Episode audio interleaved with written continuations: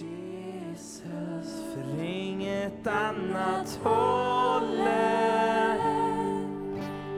Ingenting betyder mer.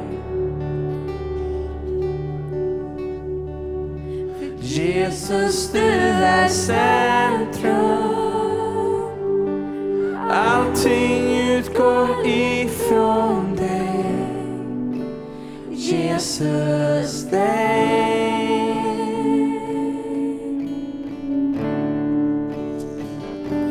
Halleluja. Jesus, vi bara tackar dig. Tack att allting, allting, allting utgår ifrån dig. Tack Jesus att i dig så är visheten och kunskapens alla skatter fördolda. Jesus, och när vi har dig då har vi det vi behöver. Jesus, vi vill bara uttrycka vårt beroende av dig den här dagen. Jesus, jag behöver dig idag. Jag behöver din frälsning, jag behöver din räddning, jag behöver ditt blod som renar från all synd. Jesus, av allt det i världen vi kan behöva så behöver vi ingenting så mycket som att uppleva att vi får vara dina barn, att du får komma till dig Herre. Tack att du är centrum för frälsningshistorien. Herre, vi bara ber att idag ska du öppna våra ögon och öron, öppna ditt ditt ord för oss så vi kan ta emot Herre, din frälsningsplan för historien på ett nytt och ett fräscht sätt Herre. Tack att din smörjelse får vara över mitt liv för det här. Tack för din välsignelse för var och en som har kommit idag och alla som lyssnar också över radion. I Jesu namn och allt folket sa det. Amen. Ta och välsigna någon och varsågod att sitta ner. Halleluja. Amen. Underbart, tack till ni av lovsångare. Ska vi ge dem en applåd också? Alla härliga lovsångare. Roligt att Elia har varit här. Jättekul att du kom Elia. Välkommen tillbaks.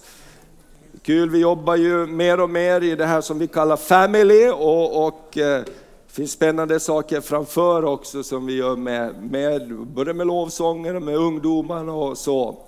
Härligt! Är du taggad för en ny predikan? Oh, amen! Så bra.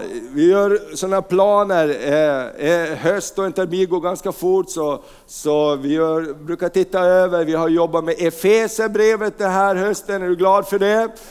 Och i vår så kommer vi att ha fyra söndagar med Kolosserbrevet. För det är fyra kapitel så kommer vi att gå igenom det. Och så har vi ju lite olika besök och sådana här saker. Och då får man se vad behöver vi få in. Och jag tycker alltid att det är viktigt att vi i församlingen talar om att Jesus kommer snart tillbaks. För glömmer vi det perspektivet så blir vi bara uppfyllda av en massa arbete. Eller hur? Men det finns ett högre syfte, det finns en passion. Vi ska möta Jesus en dag. Vi ska möta honom ansikte mot ansikte och då får allting annat en annan perspektiv, eller hur? Vissa saker blir mindre viktigt för att vi ska möta kungen. Eller hur? Och ha det framför våra ögon. Och då är Israel eh, ett så viktigt tecken, du kan sätta upp första bilden där. Israel är ju någonting som är på mångas läppar och eh, det finns också ett härligt nu upptäckt kärlek till Israel eh, bland de kristna i världen.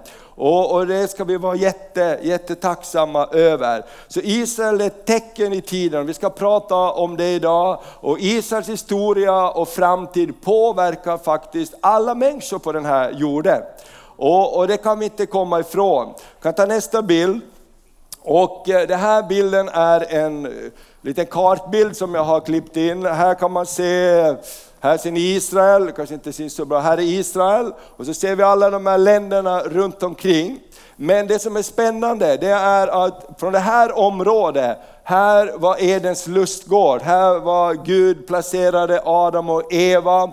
Här så börjar hela historien i första Mosebokens första kapitel. Det var i det här området, men det var också från det här området Gud kallade Abraham lite senare. För att, okej, okay, amen, våra baltiska bröder de har utrustning. Fantastiskt, amen.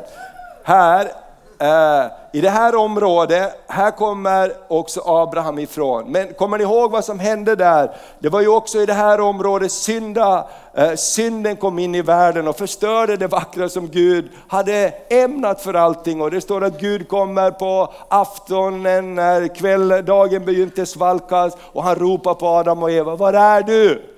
Var är ni? Jag kommer för att ha gemenskap med er. Och det är den största frågan som frågas ut i hela världen. Var är du? Ja, men kom ihåg att den frågan frågar Gud varje dag. Han längtar efter oss. Och där så sa Gud till ormen, jag ska sätta fiendskap mellan dig och kvinnans sed ska söndertrampa ditt huvud. Gud gjorde en frälsningsplan. Och, och, och, senare så vet vi att eh, Gud söker, eh, Noa kommer ju och världen förstörs för det blir så syndfullt och allt blir bara ett elände. För synden övertäcker den här världen och så finner Gud Abraham, han heter Abraham, Abraham. Han hette Abraham men blev Abraham och han gör ett förbund med Abraham. Han säger, ifrån dig ska det utgå ett folk och genom dig ska alla länder och människor i världen bli välsignade. Gud gör en frälsningsplan här och han gör ett förbund med Abraham. Och han säger också att dina avkomlingar de kommer att vara slavar i Egypten och i ett främmande land i 400 år. Sen ska jag befria dem med kraft därifrån. Och det är det som händer. Gud säger till Abraham, gå till det land jag ska visa dig. Och Abraham går härifrån, du, du, du, du, och han går hit och Gud visar honom hela det här landet och han säger allt det här ska jag ge dig. Och det här är frälsningshistorien. Det ekar ganska mycket om du drar ner det. Eh, och det här tänker jag när det gäller med Israel så handlar det om frälsningshistorien. Det handlar inte bara om vad tycker vi om Israel idag, vad är med det palestinierna, Israel, vad bråkar de om nu och nu är det lite oroligt där och där och hur ska det bli? Det handlar om Guds frälsningsplan. Eller hur? Och du vet när Gud sände sin son Jesus Kristus att födas, så kom han till en liten stad som hette vadå? Han föddes i Betlehem, men först kommer han till en liten stad som heter Nasaret, där Maria bor. Och, och, och han säger till Maria, du ska föda en son och han ska bli världens frälsare. Det här är en liten, liten stad, det bodde, bodde ungefär 400 pers i den stan, eller byn. Du vet att det är ingen jättestor stad. Och Jesus säger, för frälsning ska komma till hela världen. Så Gud börjar sin frälsningsplan här och när Jesus föddes och gick omkring här i tre år så gjorde han sina mirakler i Israel och runt omkring där. Och han säger så här, det kommer en dag när jag ska komma tillbaks och jag ska sätta mina fötter, var då? På Oljeberget i Jerusalem. Så allt handlar om det här och det är därför det är så mycket runt omkring Israel. Och jag vill idag tala om Israel utifrån ett perspektiv att Jesus kommer tillbaks. Det handlar inte om att nu har de så många poäng och bara de skulle göra si och så, då skulle det bli fred. Och bara den ledaren skulle komma till, till, till makten i Israel, då skulle det bli det. Det kommer att komma och gå många ledare, men Guds frälsningsplan den fortsätter hela tiden, ända till dess att trumpeten ljuder.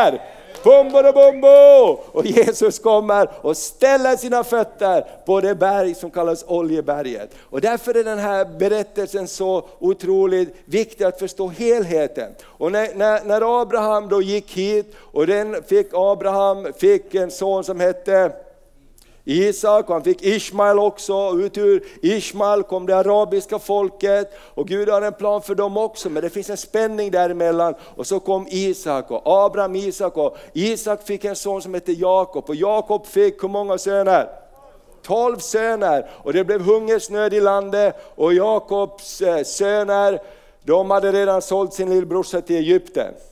De kunde få lite stålar för honom, så de sålde Josef till Egypten. Men Gud hade en plan. Och de var ungefär 70 personer som gick till Egypten under, undan den här hungersnöden. Och här var de i ungefär 400 år. Och när Gud befriade dem så var de ungefär två miljoner när de skulle gå hem hit. Det skulle, inte, det skulle ta 40 dagar men det tog 40 år för de hade inte tro på Gud. Och här, under den här resan, här bildas Israels folk.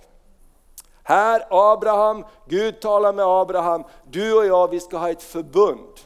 Vi ska ha ett förbund och du tror på mig och jag talar till dig och du lyder mig. Men när det här folket, Israel, skulle gå ut här så sa Gud, det här är ett hårdnackat folk.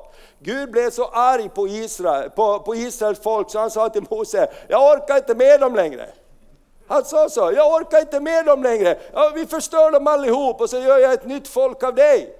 Då har man betett sig ganska dåligt när Gud ger upp hoppet. Eller hur? Det får vara mycket. Och det står så här att Mose talade och bad och talade till Gud. Och det står på hebreiska att han sträckte ut skrynklorna i Guds ansikte. Du vet, det blir riktigt så här, det börjar skrynkla. Det står att Mose genom sina ord, han slet ut skrynklorna i Guds ansikte. Och Gud, Moses sa, du kan inte göra så. Vad ska alla folk säga om dig? Om du först lovar en massa grejer och så håller du inte. Och det står att Gud lugnar ner sig. Snacka om att det är makt i förbönen. Eller hur? Det är makt i förbönen, men det visar också att det här folket, det var inte så gulligt folk. Och därför gjorde Gud lagen, därför gjorde Gud lagen, för de här människorna, de kunde inte hålla förbundet. De kunde inte gå i tro, så han gjorde lagen och här blev Israels folk ett folk med en lag, en nation och med allt det här ordningar. Och så kom de ju tillbaks till sitt land som de höll på att inta. Och eh, det här är hela historien. Och eh, vi ska ta och läsa lite Bibeln, det blir ganska många bibelord här idag, men jag tänker den här bilden är väldigt viktig att ha för att förstå, annars tänker vi bara, åh vad det är där att de skulle få ordning på de här grejerna. Det kommer att vara så mycket krig och grejer och Bibeln säger att Gud kommer att sätta krokar i ländernas käftar, tjakadang, så här små fiskar. Och Gud kommer att dra nationerna hit till Israel för att döma nationerna. Det här är ingen solskenshistoria, här kommer Gud att döma nationerna en vacker dag. Så allt handlar om det här och det handlar om Guds stora frälsningsplan, därför att han vill ha hem dig till himlen. Han vill ha alla folk till himlen. Så vi börjar att läsa ifrån Lukas evangeliet, det 21 kapitlet. Det kanske är en liten text där, men du kan läsa i din bibel. Vi läser flera verser ur Lukas. För så här står det i Lukas 21, och från vers 7 till 9. Jesus, lärjungarna hade samlats kring Jesus för Jesus talar om den yttersta tiden, vad som ska hända innan hans återkomst. Då frågade de honom, Mästare när ska detta ske och vad blir tecknet när det ska hända? Han svarade, se till att ni inte blir vilseledda. Många ska komma i mitt namn och säga, jag är Messias och tiden är nära, följ dem inte. Och när ni får höra om krig och uppror, så bli inte förskräckta. Vilket ord! När ni får höra om allt det här, bli inte förskräckta, säger Jesus. Sådant måste först hända, men slutet kommer inte genast. Om man tänker genom historien, vad mycket krig och elände det har varit under historien och hur man många gånger har tolkat in, ja men nu kommer nog Jesus snart, nu kommer nog Jesus snart, för det händer så mycket. Men Jesus säger, det kommer att hända många sådana här saker innan jag kommer. Vi hoppar fram några verser till vers 24 i samma kapitel. Det ska falla för svärdsägg och föras bort. Nu talar han om, om judarna, han talar om Jerusalem. Och föras bort som fångar till alla hedna folk. Och Jerusalem ska trampas av hedningarna tills hedningarnas tider är fullbordade. Här talar Jesus också om att 70 år efter Kristus så blev Jerusalem förstört, judarna blev fördrivna från Israel och, och också den kristna församlingen blev fördriven på det sättet och, och fokus flyttades till, till Rom och andra länder runt omkring och städer. För att Jerusalem förstördes och hedningarna började trampa. Men Gud har alltid en plan och vi ska titta, det här är ett viktigt ord, tills hedningarnas tider är fullbordade. Därför Gud har en plan. Och vi läser vidare i vers 29 och 30. Han gav den också en liknelse, se på fikonträdet och alla andra träd. Och Bibeln talar om fikonträdet som Israel och alla andra träd också som länder och nationer. När ni ser att det knoppas förstår ni av er själva att sommaren redan är nära. På samma sätt vet ni när ni ser detta hända att Guds rike är nära. Och i vers 20, och det här är en väldigt viktig bit också som vi kommer att komma tillbaks till. Se på fikonträdet, se på Israel och alla andra träd. Vi vet idag hur nationerna återfår sin eh, nationalitet och länderna får tillbaka sin, eh, sina, eh, sin, sin, sin, sin, sin kraft att styra själv. Och vi är just nu inne i Brexit till exempel i EU därför att det människor försöker få ihop, det funkar inte alltid. Eller hur? Så det här är saker som händer. Och sen kommer en varning på slutet i Lukas 21 och 34-36. Men akta er, säger Jesus när allt det här händer. Men akta er för att tynga era hjärtan med, fresta, med festande. Vad händer idag? Massor av festande. Vad händer ibland Kristi kropp och kyrkan? Människor börjar dricka vin och öl och festa igen och man säger det är inte så farligt. Jesus säger när vi går in till den yttersta tiden, passa dig noga och håll dig nykter och alert. För det står så här, akta er för att tynga hjärtat med festande rus och livets bekymmer, så att den dagen plötsligt drabbar er som en snara. För den ska drabba alla som bor över hela jorden. Var ständigt vakande och be om kraft att undfly allt som ska ske och kunna bestå inför Människosonen. Och det här är, tror jag, en väldigt viktig eh, eh, bara att ha det i sitt hjärta när det gäller, jag vill vara redo när Jesus kommer tillbaks. Eller hur? Jag vill inte leva bara för det dagliga, jag vill inte glömma mina bekymmer med, med rus och, och dus och så, utan jag vill vara alert. Amen. Därför saker händer hela tiden och Gud vill använda dig. Och ja min vän, jag bara tror att Tidens tecknen är aldrig, har aldrig varit så tydliga som nu att Jesus kommer snart tillbaks. Och Gud har lovat, jag ska låta min ande komma över allt kött. Gud ska låta den största väckelsen som jorden har sett ske innan Jesus kommer tillbaka. Och då duger det inte att vi är upptagna med allting annat och glömmer våra sorger i sus och dus, eller hur? Och så går vi lite till kyrkan på söndag för att uh, lite få upp vår rättfärdighet. Men vi har ett helt annat fokus i vårt liv. Låt oss ha Guds rike som fokus. Och jag tror nästa år, 2019, kommer vi att se så mycket av Guds skörd bryta loss i Sverige och i andra länder. Jag var i Albanien för, för några veckor sedan och det bara slog mig rakt i hjärtat, för jag vet ju hur det var. Helena var en av de första missionärerna som åkte till Albanien. Det var ett av världens mest ateistiska länder. De hade inte ens kyrkor där, de tog bort allting, de gjorde dem till lagårdar och allt möjligt. Det fanns inga kristna som var farfar och farmor. Det fanns inga generationer kristna innan de som började bli kristna för 25-30 år sedan. Vet ni hur många evangelikala, evangeliska församlingar det är registrerade i Albanien idag? 300! 300 registrerade evangelikala som tror på Jesus, tror på den helige Ande, tror på att vi har en kallelse för mission till världen. Jag tänker, vad, vad händer runt omkring oss? Det som var omöjligt är inte omöjligt längre. Gud kan skaka nationer och någonting kommer att växa fram. Och vad gjorde Gud? Vi tar nästa bild. Här, Eh, Israel blev ett land igen 1948, kan en nation födas på en dag? Och jag tänker där, tänk för alla de som levde inom 1948, när de läste Bibeln, när de läste om profetiorna, när de läste om hur Gud skulle föra nationerna mot Israel. Hur ska det gå till? Var är Israel idag? Har Israel ett land. Vi förstår inte riktigt profetiorna, men 1948 efter andra, världskriget, andra världskrigets fruktansvärda fasor så föds en nation.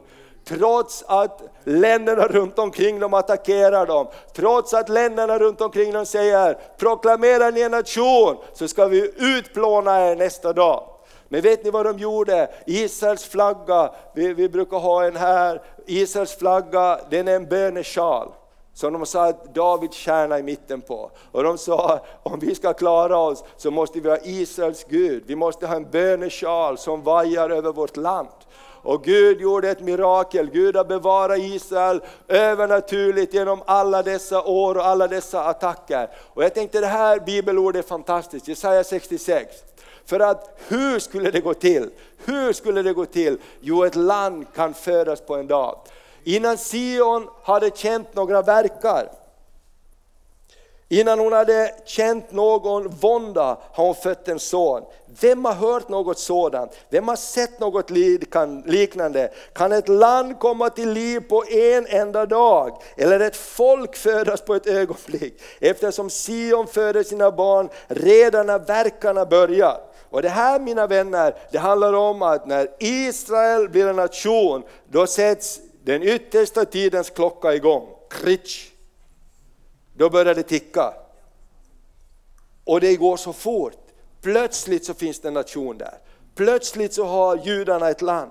Skulle jag öppna moderlivet men inte låta födelsen ske, säger Herren. Eller skulle jag låta födelsen ske och hålla tillbaks barnet, säger Gud. Gläd er med Jerusalem, fröjda er med henne, alla ni som älskar henne. Jubla högt med henne, alla ni som har sörjt över henne, så att ni får dia er mätta vid hennes trösterika bröst. Suga och njuta av hennes härliga rikedom. För så säger Herren, se jag leder fri till henne som en flod och folkets härlighet härlighet som en översvämmande älv. Ni ska få dia och bli burna på höften och sitta i knät och bli smekta. Tänk vad Gud säger, jag ska ta er tillbaka, jag ska, jag ska fixa till det här.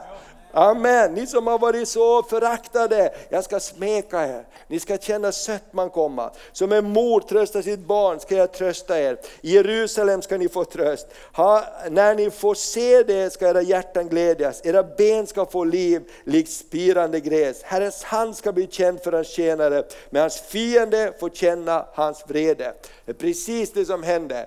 Gång efter gång så anfalls Israel när de har sin, tar sina första stapplande steg med överlevare från, från förintelsen. De har några Cessna-plan, de har några eh, gevär emot fiendens arméer. Men Gud finns där. Gud säger, när det här förslagklockan sätter igång så ska ni få se vad jag kan göra. Jag kan föda en nation, jag kan föda ett folk på en dag och jag ska vaka över dem och hedna folken ska se vad jag kan göra. Och sen så finns det så underbart nästa bild. Vi läser Bibeln här idag, är det okej? Okay? Amen. Eh, och nästa bild handlar om att jag ska föra dem hem igen.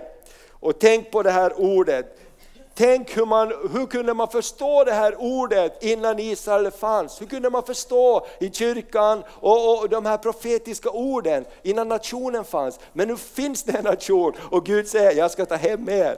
Och titta vad Bibeln säger här i Jeremia, det finns många bibelord på det här men jag, jag tar ett exempel. Jeremia 31 och 3, jag tycker det är så vackert det här. Fjärran ifrån uppenbarade sig Herren för mig, med evig kärlek har jag älskat dig. Det är vad Gud säger, kommer ni ihåg första kartbilden? Gud sa, jag ska göra det till ett, till, till ett folk, jag ska ge det ett land och jag ska låta frälsningen komma till alla nationer och alla folk på jorden genom, genom den platsen. Och därför älskar Gud Israel på ett speciellt sätt. Med evig kärlek har jag älskat dig, därför låter jag min nåd bli kvar över dig. Än en gång ska jag upprätta dig och du ska bli upprättad, du jungfru Israel. Än en gång ska du ta tamburin och dra ut i dans bland den som är glada. Än en gång ska du plantera vingårdar på Samariens berg och det som planteras ska själv njuta frukten. Tänk att det här var ett sönderbrutet land, det var ett öken. Judarna som bodde där, om de ville ha träd så fick de betala skatt för varje träd de planterade. Så de högg ner allt träd, för fienden sa det bästa sättet att förstöra landet är att göra det till ett öken. Så fienden försökte göra hela Israels land till en öken, men Gud sa, ni ska igen få plantera. Amen. Och idag, du som har varit i Israel vet att det är ett grönt land i stora delar. För den som kommer en dag då väktare ropar i Efraims berg, kom låt oss dra upp till Sion, till Herren vår Gud. För så säger Herren, jubla i glädje över Jakob, höj fröjd i rop över honom som är den främste bland folken. Och har du varit i Israel, jag vill bara uppmuntra dig att åka till, till Israel. För det är så här att om du går till västra muren, det vi kallar klagomuren på en fredag när sabbaten börjar, oberoende vem du är, så, så går du där och så kommer de när sabbaten börjar, de kommer på sina arbeten med kostymer en del och militären kommer och folk kommer och de lyfter upp lagen och lyfter upp eh, löftena och så, så prisar de Gud och så dansar de runt och är du där så tar de tag i dig, kom med! Och så bara och jag sa till en grupp när vi var med det, tänk om det här börjar hända i våra församlingar i Sverige, att vi blir lika glada över Guds ord, att vi börjar dansa och säga till folk som kommer i närheten, kom med du också! Amen! Fast de inte vet vem man är, för man är där, vi vill fröjdas. Det är vad Gud säger att han ska göra. Och så står det så här vidare i, i, i Jeremia. Eh, bland, eh, jag ska hämta den, eh, fräls Herre ditt folk, den som är kvar av Israel. Se jag ska hämta den från landet i norr och samla den från jordens yttersta hörn. Bland dem finns både blinda och halta, havande kvinnor, barnaföderskor. En stor skara ska komma tillbaks hit. Gråtande ska det komma, men jag ska leda dem där de går bedjande fram. Jag ska föra dem till vattenbäckar på en jämn väg där det inte stapplar. För jag är en far för Israel och Efraim är min förstfödde son. Hör Herrens ord ni hedna folk och förkunna det i kustländerna i fjärran. Det är det vi gör idag. Eller hur? Säg, han som skingrade Israel ska också samla det och bevara det som en herde bevarar sin jord. Så vi säger, han som skingrade Israel ska också samla det. Amen. Och vi har ju fått vara med om det, att se folket komma tillbaka. Så vi som har varit med i Livets Ords eh, församlingsrörelse, vi vet om Jabotinsky, eller hur? Den här stora båten och arbete, restoration. Och jag kommer ihåg första gången jag träffade Hasse och Elvy, då kom de till Åbo där vi bodde och det var Judit var med också, därför att de var på väg. Vi, vi lagrade några bussar på vår tomt.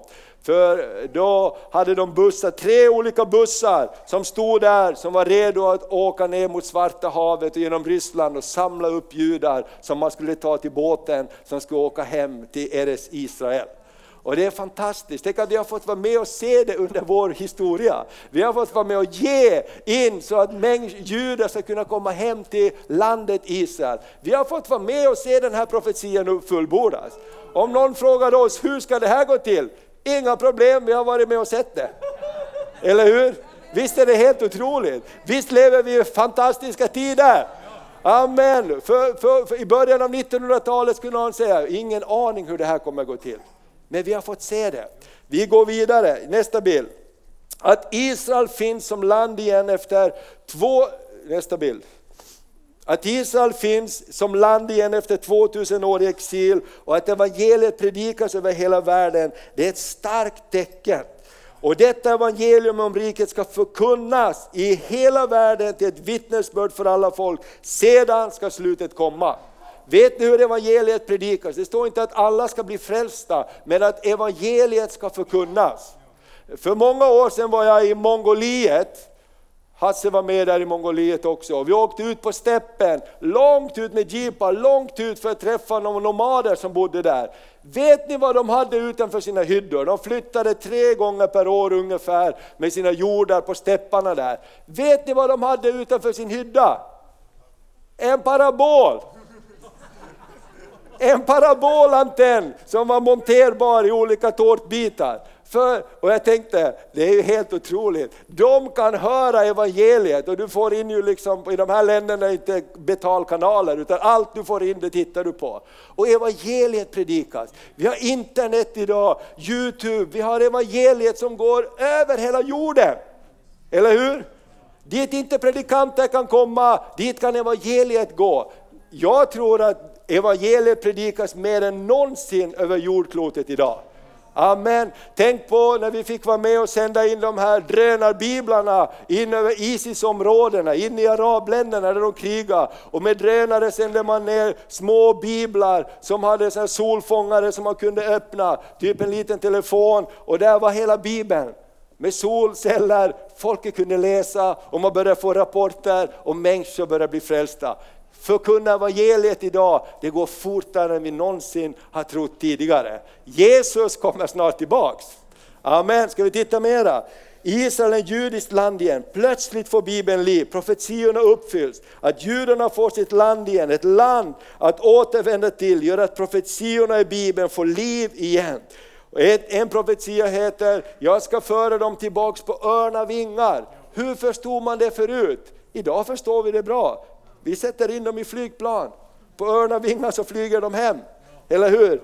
Undra hur man pratade kring, kring, kring fikabordet för några hundra år sedan. Undra hur de ska, tänk att det kommer örnar. Kanske det är stora örnar som har några vagnar och kanske människor kan tämja örnar så att de kan flyga hem. Eller hur? Vi är ju jätteduktiga att spekulera. Men idag så vet vi, och Jesus ska komma tillbaka till Jerusalem. Nationerna samlas kring Israel, förbereder sig för finalen. Du kan läsa, vi har inte tid att läsa, men läs gärna Hesekiel 38 och 39. Där säger Gud, jag ska sätta krokar i nationerna. Tjakadang! Och de hugger på betet, så ska han dra in dem. Amen, för jag ska ha en omgång med dem innan, världen, innan det här slutar. Och idag ser vi mycket orättfärdighet. Jag vill bara säga det, ibland så är det så att vi, vi tar de yttre tecknen så tydligt. Ibland så ser vi, nu går saker bra, Gud är med oss. Nu går det inte så bra, nu är inte Gud med oss. Vi får inte tänka så. Därför att det är för ytligt. Ibland när Guds folk har gått genom de hårdaste tiderna har Guds närvaro varit som starkast. Och ibland när det har gått så bra så säger Gud, glöm inte mig när allting går så bra. Eller hur? Det är lätt att vi försöker bara göra olika saker och, och, sätta ihop saker. Vi måste ha den här frälsningsplanen, den här första kartbilden. Gud har en frälsningsplan, eller hur? Och titta här vad som händer. Eh, vi kan ta en bild till. Jag, jag tycker att eh, skulle ha tid skulle vi ha läst jättespännande profetior om hur Gud kallar och där om du har studiebibeln så kan du också läsa vilka länder det är. För i gamla testamentet står det en massa länder som inte finns idag. Men i studiebibeln till exempel, där står det vilka är de här länderna? Och, och då kan du läsa om det. Och vi går vidare så ska vi ta och läsa, låt inte bedra dig, kom inte under lagen igen. Det här är en viktig poäng. Därför kommer ni ihåg den här kartbilden jag visade? När Gud ville göra ett förbund med Abraham så sa han det här förbundet det ska bygga på tro. Du tror på mig, jag tror på dig. Du gör och du går och jag ska välsigna dig. Bra! Och det skedde så. Men när Gud tog folket ut ur Egypten sa han, det här folket är ett hårdnackat, ett folk som gör uppror mot mig. Jag kommer att göra en lag för dem för att den lagen kommer att överbevisa dem om deras synd och deras behov av mig. Så att om de gör överträdelser då ska de börja slakta så många tjurar och kalvar och fåglar. Och hela tiden så är människorna under lagen som säger att du är inte tillräckligt bra. Och Gud lät allting fullbordas i Jesus Kristus. När Jesus kom så tog han allting på sig. Han tog lagens förbannelse på sig för att han skulle ge oss frid. Och jag tänker så här, när Jesus hade satt på Olivberget sa han, när de sa, se till att ni inte blir bedragna. Det här är en viktig point, för jag ser den här komma ganska mycket idag ibland Kristi kropp och jag pratar med andra pastorer och man ser grupper av människor i församlingar som blir så kära i Israel. Kärleken till Israel får inte vara större eller viktigare än kärleken till Guds frälsningsplan, Jesus. Jesus är försonaren, livgivaren, av nåd är vi frälsta genom tron. Vi lever i nådens tid, inte i lagens tid. Och titta vad Galaterbrevet säger. Under, till denna frihet har Kristus gjort oss fria. Stå därför fasta, låt er inte tvingas in under slavoket igen. Lyssna, jag Paulus säger att om ni låter omkära er kommer inte Kristus att vara till någon hjälp för er. Jag försäkrar er igen, var och en som låter omkära sig är skyldig att hålla hela lagen. Ni har inte kommit bort ifrån Kristus, ni har kommit bort ifrån Kristus, ni som försöker bli rättfärdiga genom lagen. Ni har fallit ur nåden. Vi däremot väntar i anden genom tron på den rättfärdighet som är vårt hopp. I Kristus Jesus beror det inte på om vi är omskurna eller oomskurna, utan om vi har en tro som är verksam genom kärlek. Och min vän, det här är jätteviktigt, för tänk att Jesus säger så här, se till att ingen bedrar er.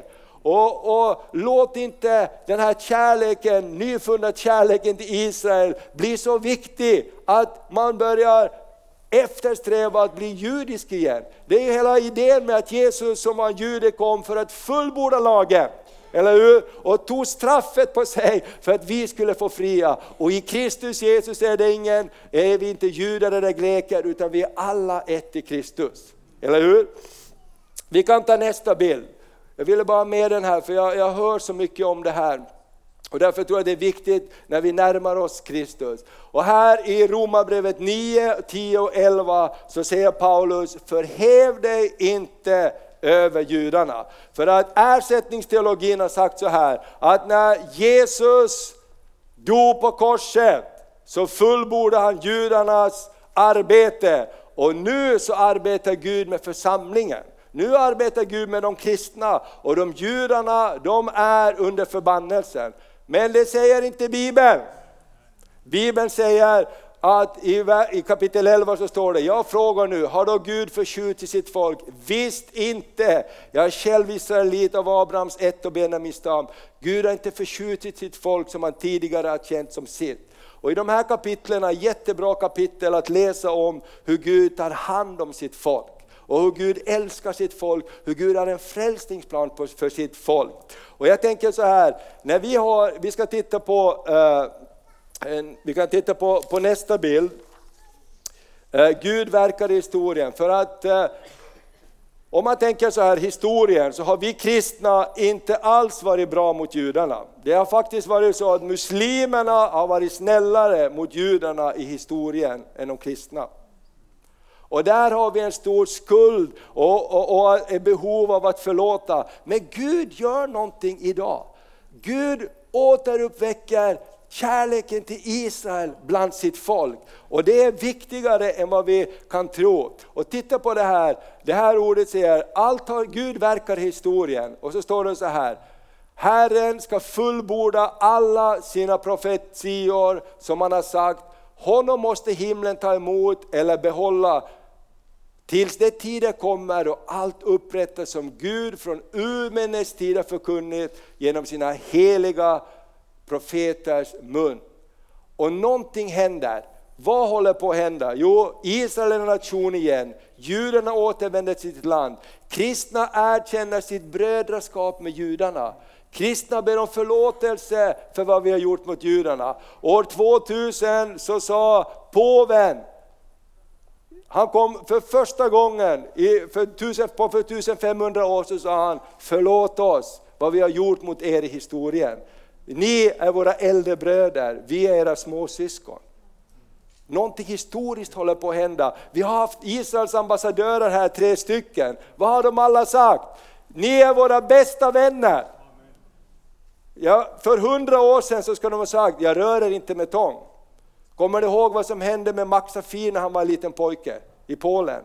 Och han var en judisk pojke, han var så intresserad att se vad som för sig gick i kyrkan när det var jul. Och han smög in med sina lockar. Och när de fick se honom i kyrkan, för han ville se vad de kristna gjorde på julen när de hade, så tog de fast honom, de slog honom blodig och slängde honom ut ur kyrkan. Därför du har ingen rätt att vara här. Det är kyrkans historia emot det judiska folket. Men min vän, säg inte någonting annat än att det här är tidens tecken. Kristna börjar erkänna sitt bröderskap med judarna och be om förlåtelse för vad vi har gjort mot dem. Gud håller på att göra någonting. Och titta på det här, den heliga ande börjar utgjutas över judarna. År 1983 fanns det ungefär 300 stycken messiansk troende judar i Israel. Idag, 2018, finns ungefär 25 30 000 messiansk troende judar, fyllda av den helige Ande, tror på Jesus som deras Messias. Händer det någonting här? Det händer stora saker här som har med frälsningsplaner att göra. Vi kan ta nästa bild. Nu har vi bara två bilder kvar här. Ehm, det här är spännande också. Gud har en plan, titta på det här. Därför att det här förklarar det här med historien i kyrkan, att hedningarna har blivit frälsta och Gud har en plan för sitt folk. Vi läser det här. Eh, när de hade talat färdigt, Apostlagärningarna 15, när de hade talat färdigt sa Jakob, bröder hör på mig, Simon har berättat om hur Gud först såg till att han vann ett folk åt sitt namn bland hedningarna. Det stämmer överens med profetens ord där det står skrivet, Därefter ska jag vända tillbaks och återbygga Davids fallna hydda. Vad är det som händer? Evangeliet har gått ut över hela världen. Miljontals, miljarder människor som inte är judar har blivit kristna. Vad håller Gud på att göra nu? Jag vänder tillbaks till för att bygga upp Davids fallna hydda. Jag ska bygga upp dess ruiner och upprätta den igen för att alla människor ska söka Herren. Alla hedningar över vilket mitt namn har nämnts. Så säger Herren som har gjort detta. Så Gud har en fantastisk plan. Eller hur? Med hedningarnas frälsning och nu mina vänner, nu är ju fokus på Israel. Gud håller på att göra någonting och Gud håller på att frälsa sitt folk. Ska vi ta sista bilden? Vad duktiga ni är som har lyssnat.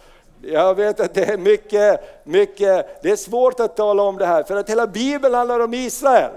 Hela Bibeln talar om Israel. Men löftet att den som välsignar Israel ska bli välsignad. Varför vill vi välsigna Israel? Därför Gud sa till Abraham, jag ska välsigna dem som välsignar dig och förbanna dem som förbannar dig. För mig är det ganska lätt. Eller hur? Det är inget svårt val. Sen säger Psaltaren 122, önska Jerusalem fri, må det gå den väl som älskar dig. Vill du att det ska gå väl för dig? Amen, här är ett tips. Önska Jerusalem frid, ska det gå väl för dig. Och sen tycker jag det här är underbart, därför Gud vakar över Israel. Det är bra, vi ska be för Israel. Israel behöver mycket förböner i den yttersta tiden. Men Gud har en frälsningsplan som går genom hela historien och hans frälsningsplan kommer att fullbordas. Och det står så här, jag lyfter mina ögon upp till bergen, varifrån ska min hjälp komma? Min hjälp kommer från Herren som har gjort himmel och jord. Inte ska han låta din fot vackla, inte slumrar han som bevarar dig. Nej, han som bevarar Israel, han slumrar inte, han sover inte.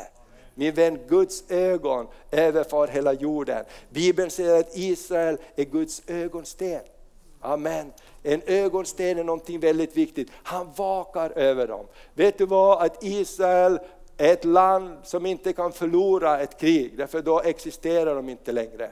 Och Israel har övervunnit när de inte haft några chanser alls, när de har stått där med, med en påg.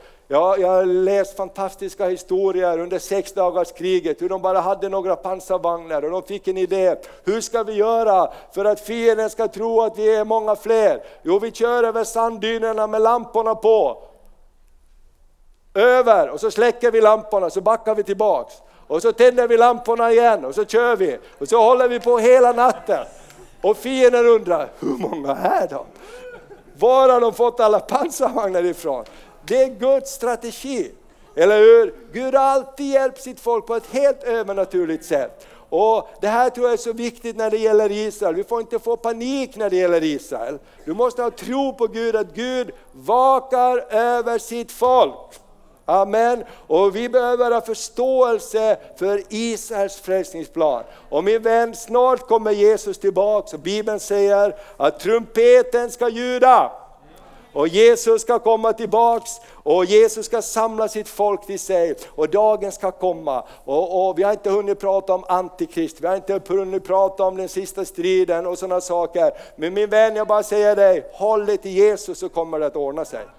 Håll dig nära Jesus så kommer du att vara på den säkrade sidan. Och är du här idag och inte vet om Jesus är din Herre, att Jesus är din Messias och Herre, så gå inte härifrån innan du går med den vissheten, jag tillhör det segrande laget. Jag tillhör Jesus, han är min frälsare. Och jag tänker så här, om Gud säger, jag räddar mitt folk ur Egypten genom vattnet, och Jesus säger, låt dig döpas i vatten så ska jag rädda dig. Varför dröjer du att låta dig döpas? Och vi ska fira nattvard, och vad är nattvarden? Det är en judisk måltid. Eller hur? En helt och hållen judisk måltid för att komma ihåg att vad Jesus gjorde, det fortsätter han att göra. Gud har allting under kontroll. Amen. Halleluja, Jesus kommer snart tillbaks och Israel är Guds ögonsten. Halleluja, tack Fader för, för att vi har fått prata om Israel en liten stund den här morgonen.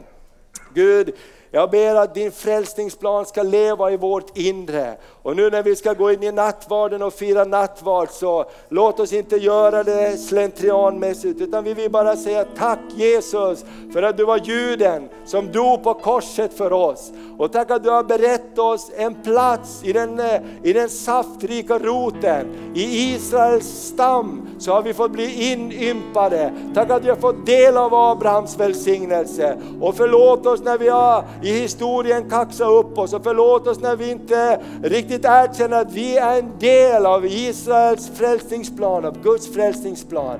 Herre, vi bara tackar dig för det. Och hjälp oss att inte heller snöa in i, i olika detaljer så mycket så att vi glömmer den stora bilden.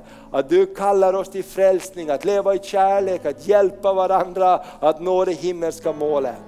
Ber om det Fader, i Jesu Kristi namn. Amen, amen, amen, amen. Tack Jesus, tack Jesus, tack Jesus. Halleluja. Amen. Tänk på det mina vänner, när vi firar Herrens måltid idag så, så firar vi en judisk måltid. Jesus sa bryt brödet och kom ihåg påskmåltidens instiftande, när Jesus instiftade nattvarden så sa han det här gör vi för att aldrig glömma vad Gud gjorde när han räddade sitt folk ifrån Egypten, ut ur slaveriet, in i friheten. När ni bryter brödet idag och äter det, så glömmer ni aldrig att jag frälste er från slaveriet. Jag förde er in i friheten. Och när ni äter av mig så har ni del av mig och vi är ett tillsammans. Och när ni dricker av blodet som göts på korset, som inte är något blod utan det är vanlig druvjuice, så kommer vi ihåg, det är en pedagogisk handling att aldrig glömma Jesus, du betalade priset. Du uppfyllde lagen i korset. Amen. Min vän, du kan aldrig uppfylla lagen i dig själv. Vi misslyckas varje dag, men Jesus uppfyller lagen. För att vi genom honom skulle få frid med Gud. Amen. Ska vi ställa oss på våra fötter och så ska vi bekänna vår kristna tro tillsammans. Amen. Tack Jesus, tack Jesus, tack Jesus. Halleluja, prisat vare Herrens namn. Amen. Väntar du på att Jesus ska komma tillbaks? Halleluja, Jesus kommer snart. Och Israel är i centrum av hans frälsningsplan och du och jag får vara med. Därför ska vi välsigna Israel. Vi ber tillsammans och bekänner vår kristna tro. Vi tror på Gud Fader allsmäktig, himmelens och jordens skapare. Vi tror och på Jesus Kristus, hans enfödde son, vår Herre vilken är avlad av den helige Ande, född av jungfrun Maria, pinad under Pontius Pilatus, korsfäst, död och begraven, nederstigen till dödsriket, på tredje dagen uppstånden igen ifrån de döda, uppstigen till himmelen, sittande på allsmäktig Gud Faders högra sida. Därifrån igenkommande till att döma levande och döda. Vi tror och på den helige Ande, en helig allmännelig kyrka, det heliga samfund, syndernas förlåtelse, det dödas uppståndelse och ett evigt liv. Ja, helig är du Herre vår Gud som håller himmelen och jorden i din hand. Vi tackar dig som sänder din son Jesus Kristus för att frälsa världen. Han avstod från allt, ödmjukade sig och var lydig till döden på korset. Och därför har du också upphöjt honom och gett honom namnet som är över alla andra namn. Och vi ber Herre, möt oss när vi idag firar nattvarden för att ta emot vad du i Kristus Jesus har gjort för oss. Och låt oss tillsammans med änglarna i himlen bara sjunga den sång som pågår inför tronen. Helig, helig, helig.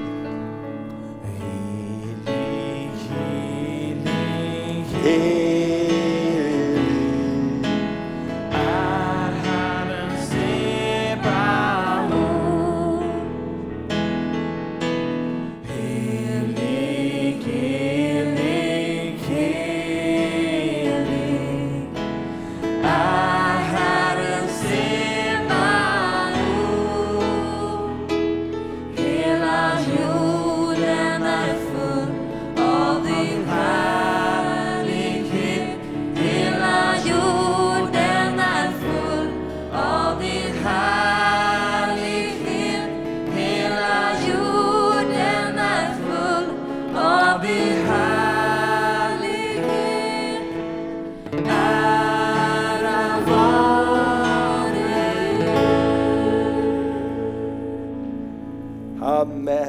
Den natt då Herren Jesus blev förrådd så tog han ett bröd. Han tackade Gud och han bröt det och han gav åt lärjungarna och sa Ta och ät för det här är min kropp som blir utgiven för er.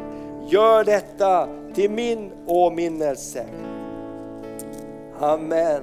Vi vill aldrig glömma Jesus vad du gjorde för oss. På samma sätt så tog han kalken, han tackade Gud och han gav åt lärjungarna. Och han sa, drick av den alla, för den här kalken är det nya förbundet genom mitt blod, som blir utgjutet för många till syndernas förlåtelse. Så ofta ni dricker av den, så gör det till min åminnelse. Låt oss tillsammans bekänna. Din död förkunnar vi Herre och din uppståndelse bekänner vi till dess du kommer åter i härlighet. Herre, vi tackar dig för den helige Ande som är över gåvorna. Tackar dig för att du bara påminner oss om att vi tillhör dig. Jesus, din kropp bröts för oss. Och när vi tar del av gåvorna så tackar jag att det finns helande, det finns befrielse, det finns nytt liv Herre. När vi kommer till dig och tro tar emot vad du har gjort för oss. Jag ber för gåvorna och för alla som tar emot gåvorna. Låt det vara liv i den helige Ande för var och en. I Jesu namn. Bibeln säger att vi ska inte på ett ovärdigt sätt äta eller dricka av gåvorna, utan vi ska rannsaka våra hjärtan. Därför att när vi har välsignat gåvorna så gör vi det till Jesu Kristi åminnelse. Det han gjorde på korset, det är verkligt. Det är inte bara historia, idag är det verkligt. Jesu liv kommer till oss. Så när vi ber bönen Fader vår här tillsammans, som Jesus lärde oss att be, så finns det en del i bönen som säger förlåt oss våra skulder. Så bara lägg in det om du bär på någonting i den bönen. Vi ber tillsammans. Fader vår som är i himmelen. Helgat vare ditt namn. Tillkomme ditt rike. Ske din vilja så som i himmelen så och på jorden. Vårt dagliga bröd giv oss idag och förlåt oss våra skulder så som och vi förlåta dem oss skyldiga äro. Och inled oss inte i frestelse utan fräls oss ifrån ondo. Ty riket är ditt och makten och härligheten i evighet. Amen. Amen. Bibeln säger att när vi bekänner våra synder så är han trofast och rättfärdig och förlåter oss våra synder. Så jag tillsäger dig dina synders förlåtelse i enlighet med din bekännelse. Du kan vara fri i Jesu namn och ta emot Herrens gåvor. Och låt oss fira Herrens måltid med tacksamhet och glädje för vad han har gjort för oss. Han gjorde allt för oss. Och ni som ska vara med och dela ut gåvorna, välkomna fram och så gör vi två eh, köer fram för att ta emot och förebedarna kan komma först för att sen också vara med och betjäna. Om du önskar förbön här idag så finns det utrymme för det. Amen. Herrens gåvor. Amen. Amen. Så, så tar ni var sin gång där. Amen. Amen. Och så bara Jesu Kristi blod för dig. Halleluja. Så tar du emot Jesu Kristi blod för dig utgivet. Jesu Kristi kropp för dig. Lovsångarna kan komma först där också. Halleluja, det är underbart. Tack Jesus, tack Jesus. Jesus vi bara prisar dig för korset. Vi prisar dig Jesus för blodet som rann på korset. Vi tackar dig för att hela frälsningsplanen med Israel, med Abraham, Isak och Jakob och Guds folk, det går ihop till frälsningsplanen på korset. Att var och en som tror ska få Abrahams välsignelse. Var och en som tror ska bli fri från lagens förbannelse. Herre jag bara prisar dig för att frihet från lagens förbannelse, från fattigdom, sjukdom och andlig död. Jag tackar dig Fader för frihet i nattvarden Herre, vi tillhör Kristus. Herre, vi prisar dig för det. Vi tackar dig Herre, tack för frihet.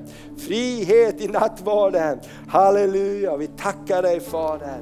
Vi tackar dig Fader. Vi tackar dig Fader. Shibaralabadia, sorolobodia, kiborolomodia.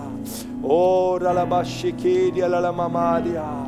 Åh, vi bara tackar dig Herre. Vi tackar dig Herre, vi tackar dig Herre. Tack för välsignelse Fader, tack för välsignelse Fader.